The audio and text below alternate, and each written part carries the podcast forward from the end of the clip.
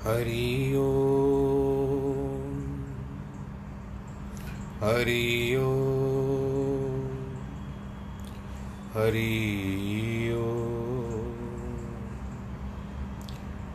गुरुर्ब्रह्मा, गुरुर्विष्णु, गुरुर्देवो, महेश्वरः। गुरुर्साक्षात् परब्रह्म, तस्मै श्रीगुरवे नमः। नाहं वसामि वैकुण्ठे योगिनां हृदयेन च। मद्भक्तां यत्र गायन्ति तत्र तिष्ठामि नारद। जिस घर में हो आरती, चरण कमल चितलाय तहाँ हरि वासा करे, ज्योत अनंत जगाए। जहाँ भक्त कीर्तन करे, बहे प्रेम दरिया। तहाँ हरि श्रवण करे, सत्यलोक से आए। सब कुछ दीना अपने भेंट करूँ क्या नाथ? नमस्कार की भेंट लो, जोड़ू मैं दोनों हाथ।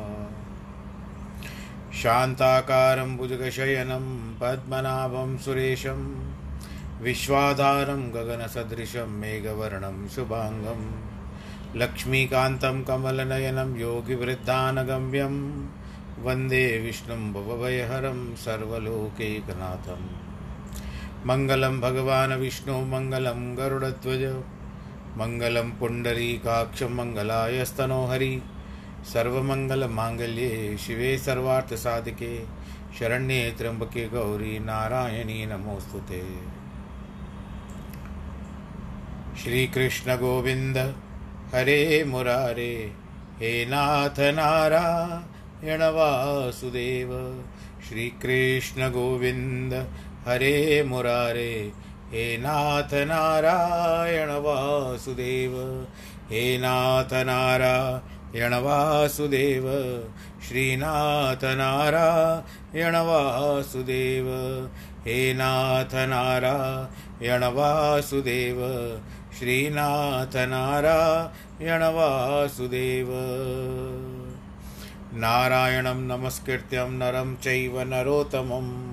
देवीं सरस्वतीं व्यास ततो जयमुदीरयेत्। कृष्णाय वासुदेवाय हरये परमात्मने। प्रणतक्लेशनाशाय गोविन्दाय नमो नमः। ॐ नमो भगवते वासुदेवाय। ॐ नमो भगवते वासुदेवाय। हरि ओं नमो भगवते वासुदेवाय। बोलो श्री कृष्ण भगवान की जय। प्रिय श्रोतागणों, भगवत गीता, ज्ञान गंगा, हम विचार करते हैं कि जब मनुष्य जन्म प्राप्त होता है तो उस समय हम एक चौरासी का चक्कर काट करके आते हैं। तब जाकर के मनुष्य जीवन प्राप्त होता है। यानी अनेक योनियाँ हैं। कैसी है, क्या है, किस तरह से है, वो उसको छोड़ दीजिए। पर अब मुक्ति का मार्ग मिल, प्राप्त हुआ है। इसको व्यर्थ नहीं गंवाना है। आप अपना जो व्यवहार करते हो, ग्रस्त जीवन का व्यवहार भी करते हो, करिए। दुनियादारी देखनी है देख लीजिए मैं कई बार यही बता चुका हूँ कि कबीरदास जी, मीरा मीराबाई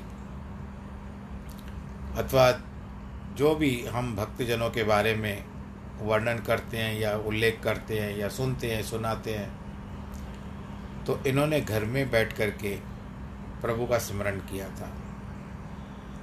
ये कभी बन को नहीं गए थे।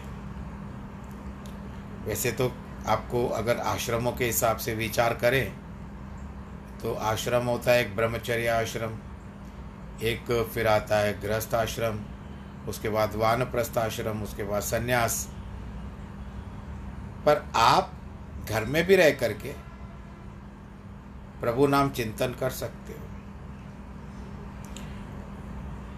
चौरासी का चक्कर कम से कम कम हो जाएगा। इस बात कर को मान करके चलिए, नहीं होना चाहिए।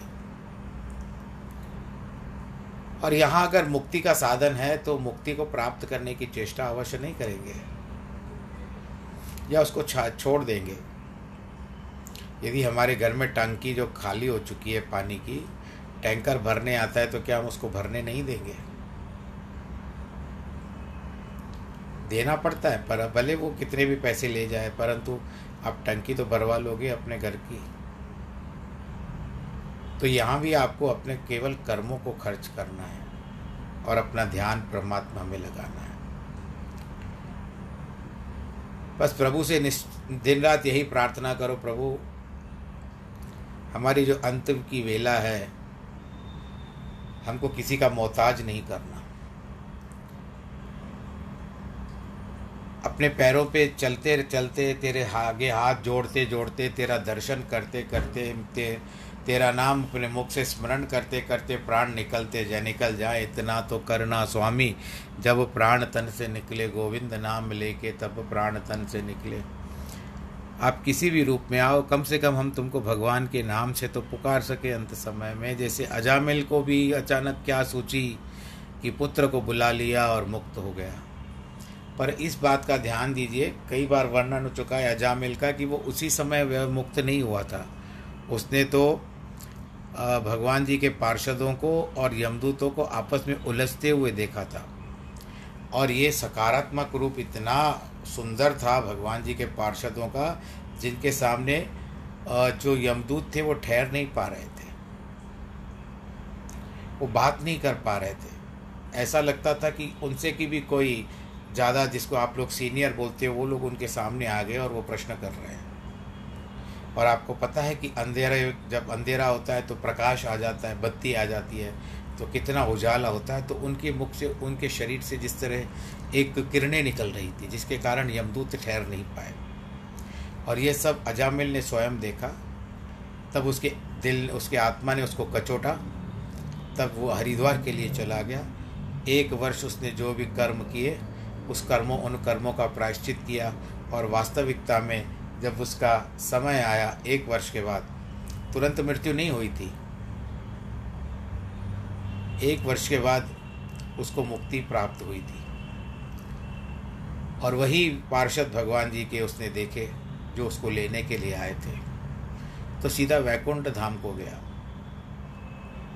तो यहाँ पर हम लोग यही विचार करते हैं कि चौरासी का चक्कर काटा। मैंने चौरासी का बात इसके लिए किया कि जो पिछला आपने सुना, वो भी मैंने चौरासी पूरा किया। आज पचासवीं है, बोल, पचासीवा है। आज एटी फिफ्थ है। बोलो, कृष्ण कन्हैया लाल की जय। आइए मूल प्रसंग की ओर चलते हैं। भगवान कृष्ण दसवें अध्याय में अर्जुन को बता रहे हैं, ग्यारहवा श्लोक बता रहे हैं। तेषा मेवानुकंपार्थ मय्यमज्ञानजम तम नाश्याम्यात्म भावस्तु ज्ञान दीपेन भास्वता। हे पार्थ, हे पुरुषों के लाभार्थ, उन पर दया करते हुए मैं उनके अंतकरण में विराजमान होकर अज्ञान रूपी अंधकार के आवरण को या जो पर्दा है उसको ज्ञान रूपी महातेजस्वी दीपक से दूर करता हूँ। अंधकार को दूर कर देता हूँ, मिटा देता हूँ। भगवान की कितनी अपार कृपा अपने प्रेमी भक्तों पर होती है। उनके अंदर ऐसे ऐसे ज्ञान का प्रकाश करता है कि जिनके, जिसने, उनके सभी भ्रम और संशय मिट जाते हैं। जैसे सूर्य के उदय होते ही रात्रि का अंधकार अपने आप नष्ट हो जाता है। इसके लिए अन्य कोई प्रयास नहीं करना पड़ता। घर में अंधकार है तो दीपक जलाए बिना वह जाएगा नहीं, फिर चाहे कितने भी अंधकार को हाथ, पाँव क्यों न जोड़े जाए। बिनती की जाए, सर फोड़ा जाए दीवार से तो भी अंधकार जाने वाला नहीं है जब तक दीपक नहीं जलाओगे। अंधकार तो एक दिया सलाई के जलाने से भी दूर हो जाती है, माचिस की तीली जलाने से भी दूर आ जाता है। मानव के अंतकरण का अंधकार भी ज्ञान रूपी दीपक से ही नष्ट हो जाता है। दीपक की बात निकली थी ना उस दिन। ज्ञान रूप ज्योति प्रकाशाय दीपो ज्योति नमस्ते भगवान वचन देते हैं कि भक्तों के हृदय में इस ज्ञान की दीपक वही जलाएँगे। इसके लिए वे हमसे कोई वचन नहीं लेते, मात्र सच्चे हृदय से भगवान का प्रेमी भक्त बनता है। यदि वह पुरुषार्थ हम नहीं करेंगे तो अपराध हमारा ही होगा। इस संसार में भगवान ने संत रूपी कल्प वृक्ष लगाए हैं, जिनमें ज्ञान रूपी फल उगते हैं। जो व्यक्ति उनमें से एक आध फल भी प्राप्त करके खाता है, वह पुनर्जन्म और मरण चक्कर से दूर हो जाता है और मुक्त भी हो जाता है। ऐसा भाग्यवान पुरुष परमात्मा के अतिरिक्त अन्य सभी कुछ मिथ्या ही समझता है। उसके अंतकरण को ज्ञान रूपी ज्योति जलती रहती है। जैसे गंगा में कितना भी गंदा जल क्यों न डाला जाए वह पवित्र गंगा जल ही बना रहता है। इसी प्रकार संतों की संगति में कोई व्यक्ति कैसा भी क्यों न हो, वह स्वयं भी संत बन जाता है। फिर लोग उसके ऊपर आक्षेप करते हैं, अरे भाई, आजकल तो ये संत हो गया है, पहले ये क्या था? संत महात्माओं का लाभ उठाने के लिए यह भी आवश्यक कि अपने में ही ऐसी योग्यता होनी चाहिए। अन्यथा गुरु कितना भी श्रेष्ठ क्यों न हो, परंतु यदि शिष्य में कोई योग्य लक्षण नहीं हुआ तो गुरु भी क्या कर सकेगा? दो मिलकर कारज उपजे, राम नाम संजोग। दोनों का मेल पूरा होना चाहिए, अन्यथा। कबीर पूरा गुरु क्या करे? जो सिखों में चूक, आंधी एक न ला गई क्यों बाँस लगावे फूक? बाँस में यदि फूका जाए तो हवा निकल जाएगी, भीतर नहीं रहेगी। उसी प्रकार, यदि जिज्ञासु में वांछनीय लक्षण नहीं है तो ज्ञान का उपदेश उनके ऊपर कोई भी प्रभाव नहीं डाल पाएगा। अतः एक ही सरल मार्ग है कि अपना चित्त और मन अथवा अपनी इंद्रिय सभी ईश्वर में केंद्रित कर दें। अब आप जो कोई ऐप खोलते हो तो उसमें चले जाते हो। उसमें कितने चले जाते हो गहराई से? मोबाइल में जब कोई ऐप खोलते हो तो। तो आपको और कुछ अच्छा नहीं लगता, उसी में समाये रहते हो। तो ये सब छोड़ करके ईश्वर रूप की ऐप को अपने मन के अंदर के खोलिए। उसमें झाँक करके देखिए। अपने प्राण से भी उसको समर्पित कर दें। कहीं भी आपसे मिले तो उसकी बातों को चर्चा करें। उसकी कथा सुने, सुनाएँ, उसके प्रभु का गुणगान करें, उनकी महिमा गाएँ। फिर भगवान स्वयं उपयुक्त श्लोक से वर्णित ज्ञान दीप हमारे अंतकरण में जला देगा। बस है। छत्तीस गुणों से युक्त एक महात्मा था। वह एक नगर में सत्संग करने लगा। अनेक लोग उनके सुनते, आते सुनने के लिए। एक दिन उसी नगर का राजा महात्मा को अपने महल में ले गया, जहाँ उसने अपना ठाट, भाट, महल के सुंदर पदार्थ आदि दिखाने लगा। उन पर अनेक सुंदर द्रव्य छिड़के हुए थे। राजा ने महात्मा से पूछा, स्वामी जी, ये सब कितने सुंदर हैं? महात्मा ने उत्तर दिया, राजन, मुझे तो यहाँ बड़ी बदबू आ रही है। राजा चकित हो गया। यहाँ पर तो सभी पदार्थ सुगंधित से द्रव्य छिड़के हुए हैं। गलीचे, बिछौने, बिस्तर सभी दुग्ध के समान उज्जवल है। तो फिर यहाँ बदबू क्या आती है? महात्मा कहते हैं, राजन, यदि यह समझना है तो मेरे साथ बाहर घूमने चलो। दोनों हाथी पर सवार होकर के निकले। महात्मा राजा को लेकर वहाँ गया, जहाँ नगर में चर्म का चमड़ा धो रहे थे और गंदा पानी जमा हो गया था। वहाँ पर राजा का हाथी खड़ा किया गया। राजा ने तत्काल नाक पर रुमाल रख लिया। महात्मा ने पूछा, क्यों राजा? क्यों? क्या हुआ? राजा ने कहा, स्वामी, यहाँ पर तो बड़ी दुर्गंध है। देखिए ना, पानी कितना गंदा हो गया है। महात्मा बोले, यहीं पर। ही तो बैठ कर के कुछ सर्व, समय विश्राम लेना है। ये सभी चमार क्या यहाँ खड़े नहीं है? राजा ने कहा, स्वामी, ये तो दुर्गंध के अभ्यस्त हो गए हैं। इसीलिए उन्हें दुर्गंध आती ही नहीं है। महात्मा बोले, राजन इसी प्रकार इत्र इत्यादि सुगंधित द्रव्य आपको अच्छे लगते हैं। किंतु मेरे लिए तो वे ऐसे ही हैं जैसे आपके लिए चमड़े वाला दूषित जल। मेरा मन आत्म तत्व में स्थित है। उसकी सुगंध में मुझमें है। मेरे लिए तो तेरा महल ऐसा है जैसे कि तेरे लिए वह चमक का चम चमारों की बस्ती।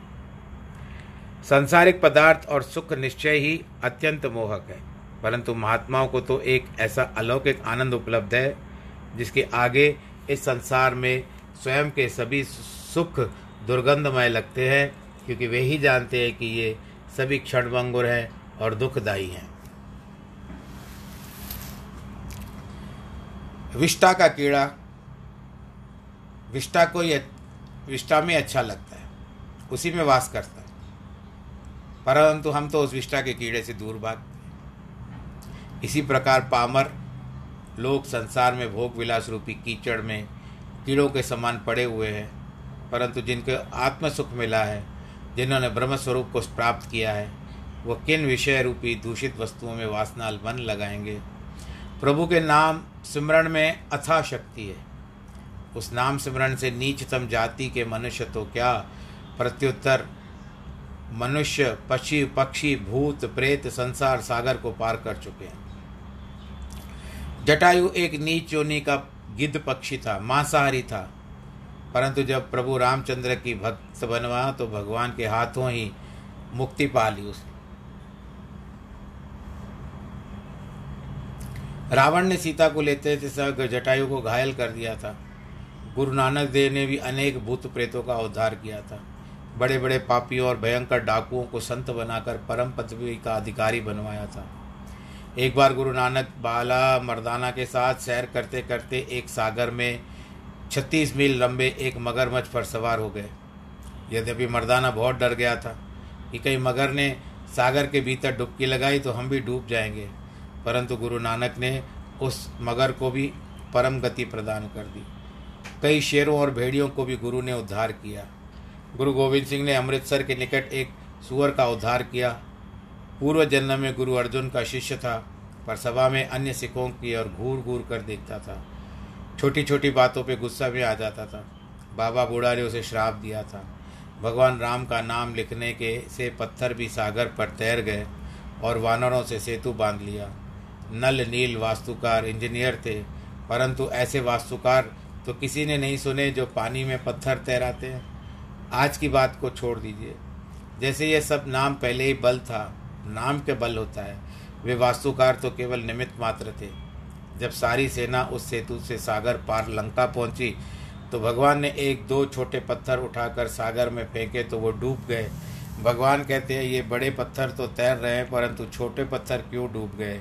हनुमान जी ने कहा, स्वामी, उन पत्थरों पर तो आपका नाम लिखा था, पर जिन पत्थरों को आपने अपने हाथों से फेंका तो उसकी गति कैसे होगी? वो तो डूब ही जाएगा ना। वो कैसे तैर पाएँगे? भगवान ने जब अर्जुन को अपने भक्तों के विषय में बताया कि वे कैसे अपने चित्त, मन और इंद्रियाँ सब मुझी में लगा देते हैं, मेरा ही चिंतन करते रहते हैं, मेरा ध्यान करते रहे मुझ पर अपने प्राण उत्सक करने के लिए भी सदैव तत्पर रहते हैं।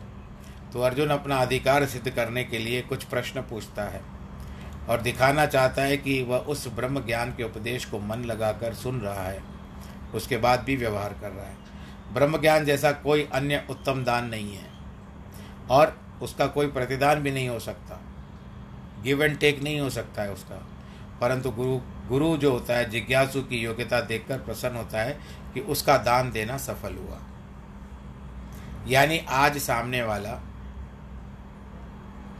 आपने बहुत कुछ सिखाया है तो आपको जब करके दिखाएगा क्रियात्मक रूप में, प्रैक्टिकल रूप में जब आपको करके दिखाएगा तो आप बड़े प्रसन्न हो जाओगे कि अरे मैंने इसको सिखाया, आज ये कितना अच्छा कर रहा है। किसी समय वो कोई, वो समय होता था कि हम लोग साइकिल सीखते थे। तो जल्दी से तो कोई स्वयं नहीं सीख पाता था, उसके कोई सिखाने वाला एक सामान्य कोई हमारा बड़ा होता था, कोई मित्र होता था या कोई ऐसा जो साइकिल सिखाता था। और जब हम साइकिल सीख साइकिल सीख जाते थे तो उसके बाद हम उसको चला के दिखाते थे। जब चला के दिखाते थे तो बड़ा प्रसन्न होता था कि अरे, ये देखो साइकिल चला रहा है। अभ्यास। मैंने भी जब मोटर कार सीखी थी, उस समय में जो मेरे, यानी कार सिखाने वाले गुरु थे, उन्होंने बहुत अच्छा सिखाया। हर एक बात का महत्व समझाते थे कार सिखाने में। और किस, किसी कारण उनके घर में ब्याह का काम आ गया, वो फिर बीच में रुक गए। पर मैंने उनकी चीज़ों का ध्यान दिया और एक दिन मैं उनके घर पे चला गया गाड़ी, मोटर कार लेकर के। स्वयं चला करके गया। जा कर के मैंने उनको फ़ोन किया। उनको फ़ोन पर नीचे बुलाया। तो देख कर के आश्चर्य में आ गए। उन्होंने जब देखा आकर के, अरे, ये तो मैं विश्वास ही नहीं कर पा रहा हूँ कि आप मेरे घर तक स्वयं मोटर कार चला करके आए हो। तो इतनी बारीकी से समझाते थे वो कि किस तरह से चलानी चाहिए गाड़ी, मोटर गाड़ी। तो कभी कभी गुरु भी ऐसे होने चाहिए जो आपको हर एक चीज़ बारीकी से समझाए। और रोक, रुकवा देते थे पाँच पाँच मिनट समझाने के लिए। ऐसा नहीं हम जैसा कोई व्यक्ति बोले, अरे, ये क्या सिखाता है? बहुत गहराई से सिखाता है। पर यदि आप किसी जो क्या कहते हैं, वो कमर्शियल ड्राइवर से सीखोगे, वो तो बस ऐसे सिखा करके आपको इधर उधर गेयर डालना सिखाएगा। परंतु गुरु वो हो जाता है, होता है जो आपको बहुत ही बारीकी से सिखाता है कि मैंने आपको गाड़ी क्यों रखवाई, बताओ। फिर गाड़ी के आगे खड़े हो जाते थे कभी कभी और भगवान उनको लंबी आयु दे, दीर्घायु दे। भगवान जी अभी भी और मैं तो यही भगवान जी से प्रार्थना करूँगा। मेरी गाड़ी के आगे खड़े हो जाते थे। कहते, चलाते चलाते ब्रेक लगाओ। चलाते चलाते ब्रेक लगाओ। ये उतर करके मुझे बता करके फिर सामने गाड़ी के जाके सामने खड़े हो जाते थे। अब आप सोचिए, मैं डरूँगा या नहीं डरूँगा? परंतु वो बेबाकी से खड़े रहते थे और मुझे इशारा करते थे, भाई, अभी चलना शुरू करो।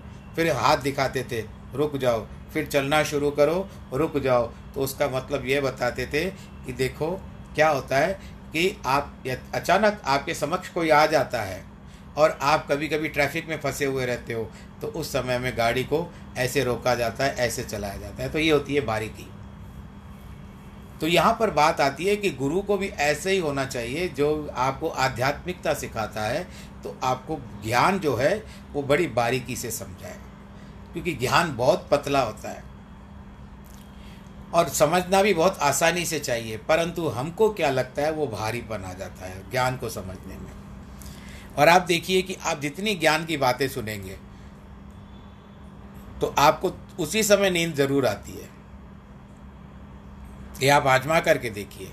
ना भी सोते हो, ऐसी कोई बात नहीं है।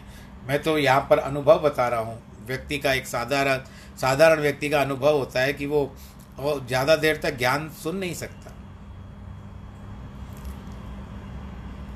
आगे भगवान जी कहते हैं, परम ब्रह्म, परम धामम, पवित्रम, परम भवान, पुरुषम शाश्वतम, दिव्यमादि, देवमजम, विभुम। आहुस्वा मृषय सर्वे देवऋषि नारदस्तथा, असितो देवलो व्यास, स्वयं चैव ब्रवीषि में। अर्जुन, तुम ब्रह्म, परम ब्रह्म, परम धाम परम पवित्र करने वाले हो। परम पुरुष, नित्य दिव्य आदि देव, अजन्मा और प्रभु हो, ये अर्जुन कहते हैं। सभी ऋषि और देव ऋषि, नारद, असित देवल व्यास तुम्हें ऐसा ही कहते हैं, जिस प्रकार तुमने स्वयं भी मुझसे बताया है। परम ब्रह्म का अर्थ है सबसे ऊँचा, निर्विकार। निरुपाधक। निरुपाधक का अर्थ कहते हैं कि जिसको सत्य चित्त आनंद हो, या सचिदानंद परमात्मा, जिसको कोई उपाधि नहीं दे सकते। सगुण ब्रह्म को अपार ब्रह्म कहा जाता है। उसको ईश्वर अथवा सोपादक उपाधि ब्रह्म जिसका व्यक्तिगान करते हैं, वो भी कहते हैं। परम धाम व स्थान, धाम वहाँ जीव जाकर टिकता है, फिर से जन्म मरण के चक्कर में नहीं पड़ता। यह धाम परमात्मा से भिन्न नहीं है, स्वयं भगवान का ही धाम है। परम पवित्र करने वाला, पवित्र करने वाले को अनेक तीर्थ, गंगा, यमुना इत्यादि नदियाँ व अन्य अनेक जलाशय भी हैं।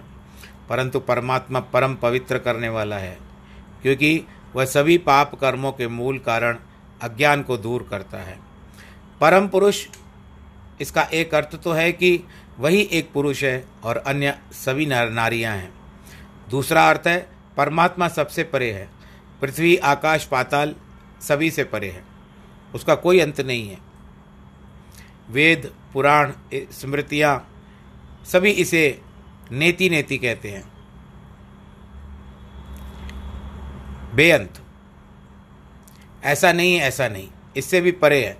भगवान आपकी माया जो होती है, वो बेअंत है। न प्लस इति। नेति। इसे हम कुछ भी नहीं कह सकते।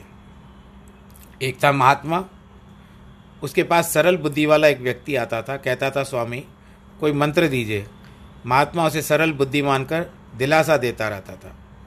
एक बार पाँच छः सत्संग करने वाला महात्मा उसके पास बैठकर वार्तालाप कर रहे तो वह आया, चुप रहकर सुनने की अपेक्षा वह बोला, स्वामी, कोई मंत्र दीजिए। महात्मा ने कहा, परे परे, अर्थात दूर हट करके बैठो। परंतु उसने समझा कि ये मुझे मंत्र दे रहे हैं। जैसे धन्ना भक्त से एक ब्राह्मण ने एक पत्थर देखकर कहा, यह ठाकुर है। जिस प्रकार उसे पवित्र भावना से ही, शालग्राम समझकर, प्रेम और श्रद्धा से उसी की पूजा कर उच्च पद को प्राप्त हो गया। वैसे ही वह भी इसे गुरु मंत्र मानकर उसका जपने लगा। जाकी रही भावना जैसी प्रभु मूर्त देखी तिन तैसी। वह भी रात दिन परे परे परमात्मा का जाप करने लगा। अंतरिया में प्रभु ने देखा उसने मेरा नाम तो बड़े सुंदर रखा है और भावना भी शुद्ध पूर्ण है। उसने वो मंत्र आरंभ किया तो उसकी वृत्ति भी एकाग्र हो गई। स्मरण का फल तो अवश्य मिलता है। कुछ दिनों के बाद जब वह महात्मा के पास आया, महात्मा ने उसको एकदम से बदलाव देखा और उसकी वृत्ति जो थी स्थिर थी, उसकी चाल चलन बदला हुआ था। पूछा, भाई, समाचार सुनाइए। उसने कहा, स्वामी जी आपके दिए हुए मंत्र को जपने से मुझे बड़ा आनंद आता है। महात्मा हैरान हो गए कि मैंने इसको क्या मंत्र दिया है? पूछने पर प्रेमी ने कहा, स्वामी, उस दिन आपने मुझे परे परे कह करके मंत्र दिया था ना? महात्मा समझ गए कि इसने विश्वास और भावना से पूर्ण बनाए रखने के लिए हाँ हाँ अब याद आया। यह मंत्र बड़ा ही सुंदर है।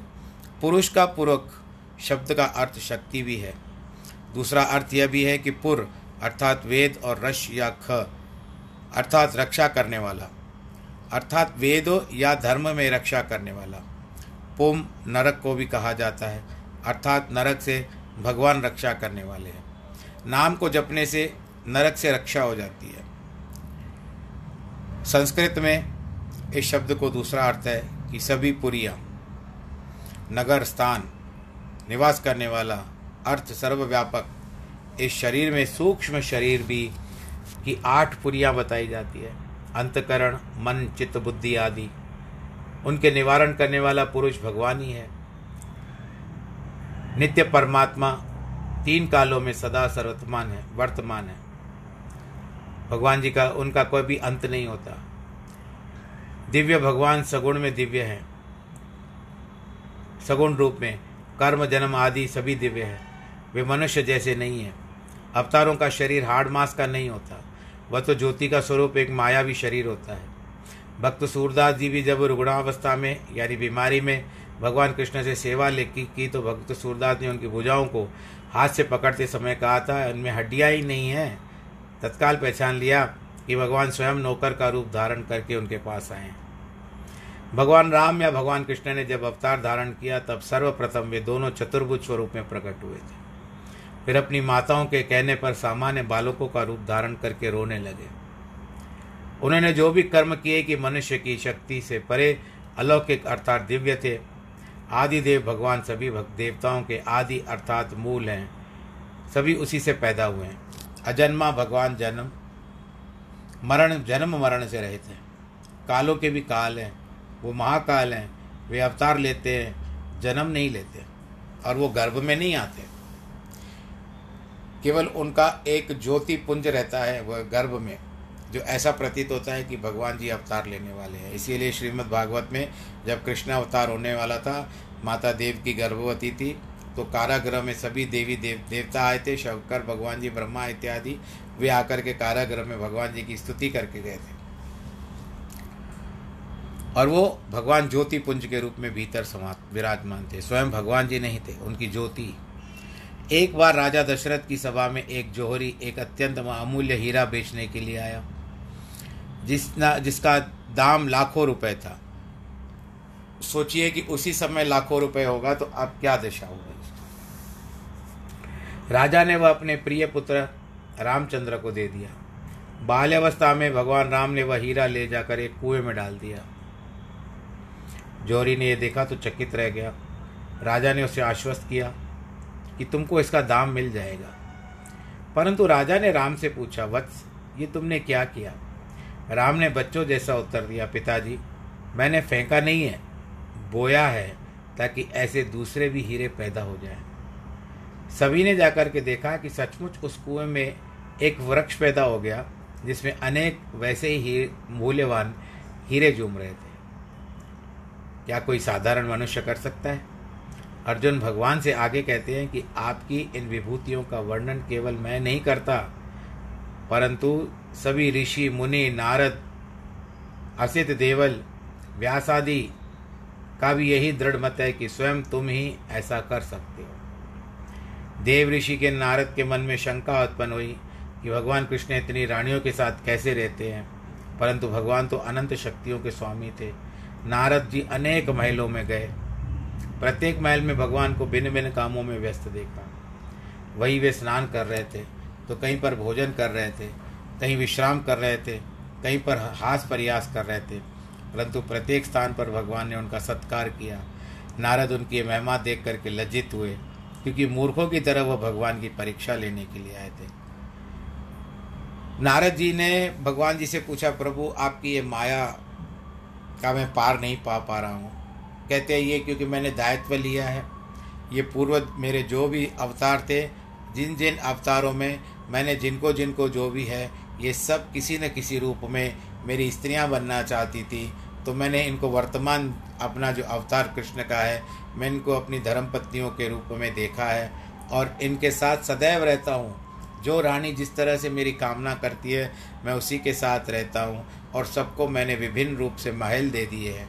नौकर चाकर दे दिए पढ़ाने वाले जो ट्यूशन मास्टर्स होते थे, वो अलग से है। सबकी व्यवस्था भगवान श्री कृष्ण स्वयं देखते हैं, क्योंकि जगत पालक हैं। उनके से तो कुछ बढ़कर नहीं है। तो उनके हाथ में तो और कुछ नहीं, बढ़कर नहीं है उनसे। बस वो तुरंत माया करेंगे, सब कुछ उपस्थित हो जाता है। तो ये सब जो है, ये दायित्व है मेरा। ये जो तुम रूप देख रहे हो, ये मेरे, मेरा जो ये जो रूप है ना, ये सोलह हज़ार एक सौ आठ रूप है। और मैं जब भीतर प्रवेश करता हूँ तो मैं अपने रानियों के पास सोलह हज़ार एक सौ आठ रूप धारण करने के पश्चात सभी रानियों के पास जाता हूँ और सारी रानियाँ और उनके बच्चे जो भी हैं, वो इस बात से प्रसन्न हैं कि बच्चे कहते हैं कि पिताजी तो सदैव हमें, हमारे पास ही रहते हैं और रानियाँ कहती है कि हम, हमारे पति देव तो सदैव, बाकी रानियाँ क्या करती होगी? तो इसके लिए ये मेरा दायित्व है। ऐसा कह करके नारद जी को भगवान कृष्ण ने बहुत अच्छा ब्रह्म ज्ञान का उपदेश दिया है कि उसका भगवान के प्रति पुत्र भाव नष्ट हो जाए। ब्रह्म भाव जागृत हो, इसी प्रकार उसका कल्याण हुआ। कृष्ण भगवान को स्वयं शिव भगवान ने साक्षात परमात्मा का अवतार माना था। और उसके जन्म लेने के समय स्वयं कैलाश से उतर करके उनके दर्शनों की इच्छा से आ गए। जो मैंने पहले भजन बोला था कि यशोदा मैया उनको देखने के लिए मना कर रही थी कि मुझे नंडरे नंडरे कृष्ण के मता तुझी नज़र ना लगे समझ जोगी। नंद बाबा की हवेली में आकर माता यशोदा से कहा कि तेरे बालक का मुख देखने आया हूँ। मुझे भेंट में कुछ नहीं चाहिए। यशोदा मैया कहती है, नहीं भाई, तेरा भयानक रूप है, मेरा बालक डर जाएगा। वह तो तीनों लोगों का स्वामी है। वो मुझसे कैसे डरेगा, भगवान शंकर जी कहते हैं। अर्जुन भी इन श्लोकों में भगवान की स्तुति सच्चे मन से और श्रद्धा भाव से करते हैं। जब आप कभी कभी विचार करो, आपके मन में भी आता होगा कि आप भगवान जी से प्रार्थना कर रहे हो कि अचानक एक अंतर का भाव उमड़ पड़ता है आपकी आँखों से और वो अश्रुधारा में बह जाता है। तो उस समय वो आप समझो कि आपने स्वयं परमात्मा को पुकारा है आज। क्योंकि अंतर का भाव जब आपकी आँखों से उमड़े, जल के रूप में, अश्रु के रूप में वो बह जाए तो आज आपने सच्चे मन से भगवान जी को पुकारा है। वही उस दिन आपकी प्रार्थना होती है। बाकी आप प्रार्थनाएँ तो नित्य प्रति करते हो, पर ध्यान कहीं कहीं और होता है। और ये सब कभी आता है।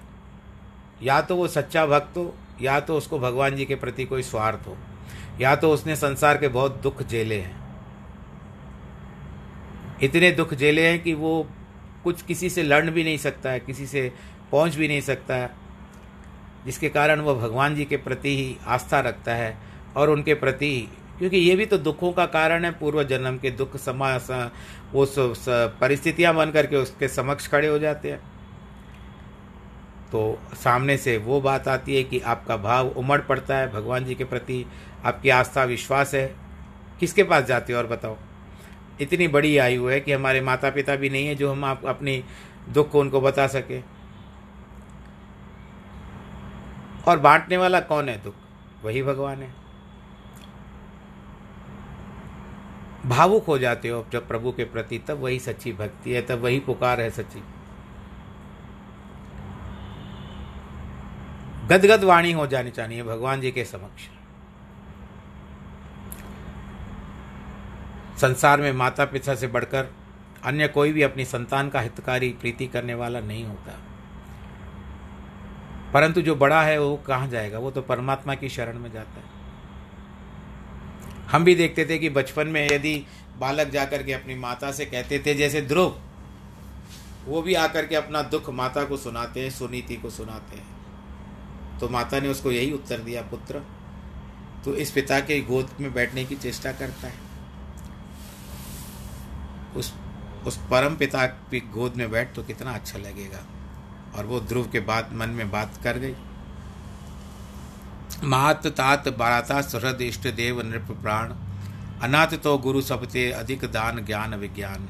इसलिए सदगुरु प्राणों से भी प्रिय होना चाहिए। वह तो ज्ञान और विज्ञान देते हैं, उसका ऋण तो प्राण दान से भी नहीं चुका जा सकता।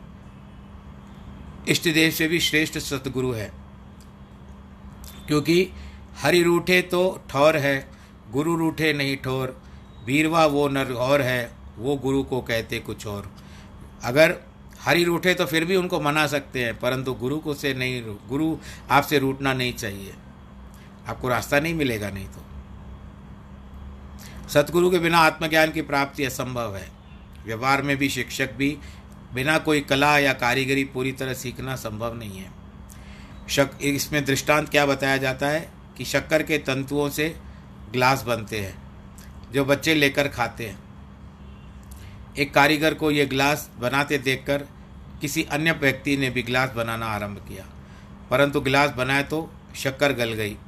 ग्लास ठीक प्रकार से बने नहीं। अनेक प्रयास किए, ध्यानपूर्वक कारीगर कैसे बनाता है, इसका भी निरीक्षण किया। लगता था कि कुछ मुश्किल काम नहीं है, परंतु फिर भी उसके वैसे ही सुंदर सुडोल ग्लास अच्छे नहीं हो पा रहे थे। अंत में कुछ दिनों के पश्चात वह उसी कारीगर के पास पहुँचा, संपूर्ण संवाद सुनाया, बात बताई। कारीगर ने कहा, परमात्मा ने यह नियम बनाया है कि प्रत्येक कला, प्रत्येक विद्या गुरु से सीखनी चाहिए। उस्ताद से सीखनी चाहिए। अन्यथा पूर्ण सफलता प्राप्त नहीं होती है। तब उस कथन व्यक्ति ने तत्काल उसे अपना उस्ताद मान लिया, अपना गुरु मान लिया। तब गुरु ने कहा, उसने बताया, ग्लास बनाते समय मुँह से फूंक भी मारते जाओ। यह युक्ति उसे बिना उस्ताद के बताए मालूम नहीं होती। जो विद्यालय या महाविद्यालय के छात्र अपने शिक्षकों का समुचित सम्मान नहीं करते, उनके साथ प्रेम और विनय पूर्वक भी नहीं करते, वे उस विद्या से कदापि अधिक लाभान्वित नहीं हो पाते। तो आज के इस प्रसंग का समय आ गया विश्राम देने का, आज के दिन का। आप ध्यान रखिए, ईश्वर आपको सुरक्षित रखे, आनंदित रखे। आजकल बहुत सारे वीडियो निकले हैं जो कोरोना के बारे में बताते हैं। आप देखिए उनको। और जैसे कहते हैं कि आपको जो लंग्स होते हैं, उस लंग के लिए फूक, जैसे फूका होता है, उसको भी फूकना आरंभ करिए। तो उस वो भी आपको कारगर सिद्ध होता है। बहुत सारे जैसे ऑक्सीमीटर होते हैं, इनका भी ध्यान रखिए। आवश्यकता पड़े तो मेरी ओर से कुछ ऐसी आपको ज़बरदस्ती नहीं है, आवश्यकता पड़े तो ऑक्सीमीटर रखिए विटामिन सी की गोलियाँ रखिए। मैंने भी जो डॉक्टर के वीडियो में या डॉक्टर से सुना है, वही मैं आप लोगों को, मैं भी कोई डॉक्टर नहीं हूँ। परंतु ऐसे एक साझा करने में बड़ा आनंद आता है। बस आप सुरक्षित रहिए। आज जिनके वैवाहिक वर्ष, जिनकी वैवाहिक वर्षगांठ है, उनको और जिनके जन्मदिन है या उनके बच्चे आप लोगों के बच्चों का किसी भी किसी भी प्रकार से कोई उत्सव हो, बहुत ढेर ढेर बधाइयाँ। आशीर्वाद के साथ, सर्वे भवंतु सुखिना सर्वे संतु निरामया, सर्वे भद्राणी पश्यंतु माँ कश्चित दुख भाग भवेत। नमो नारायण।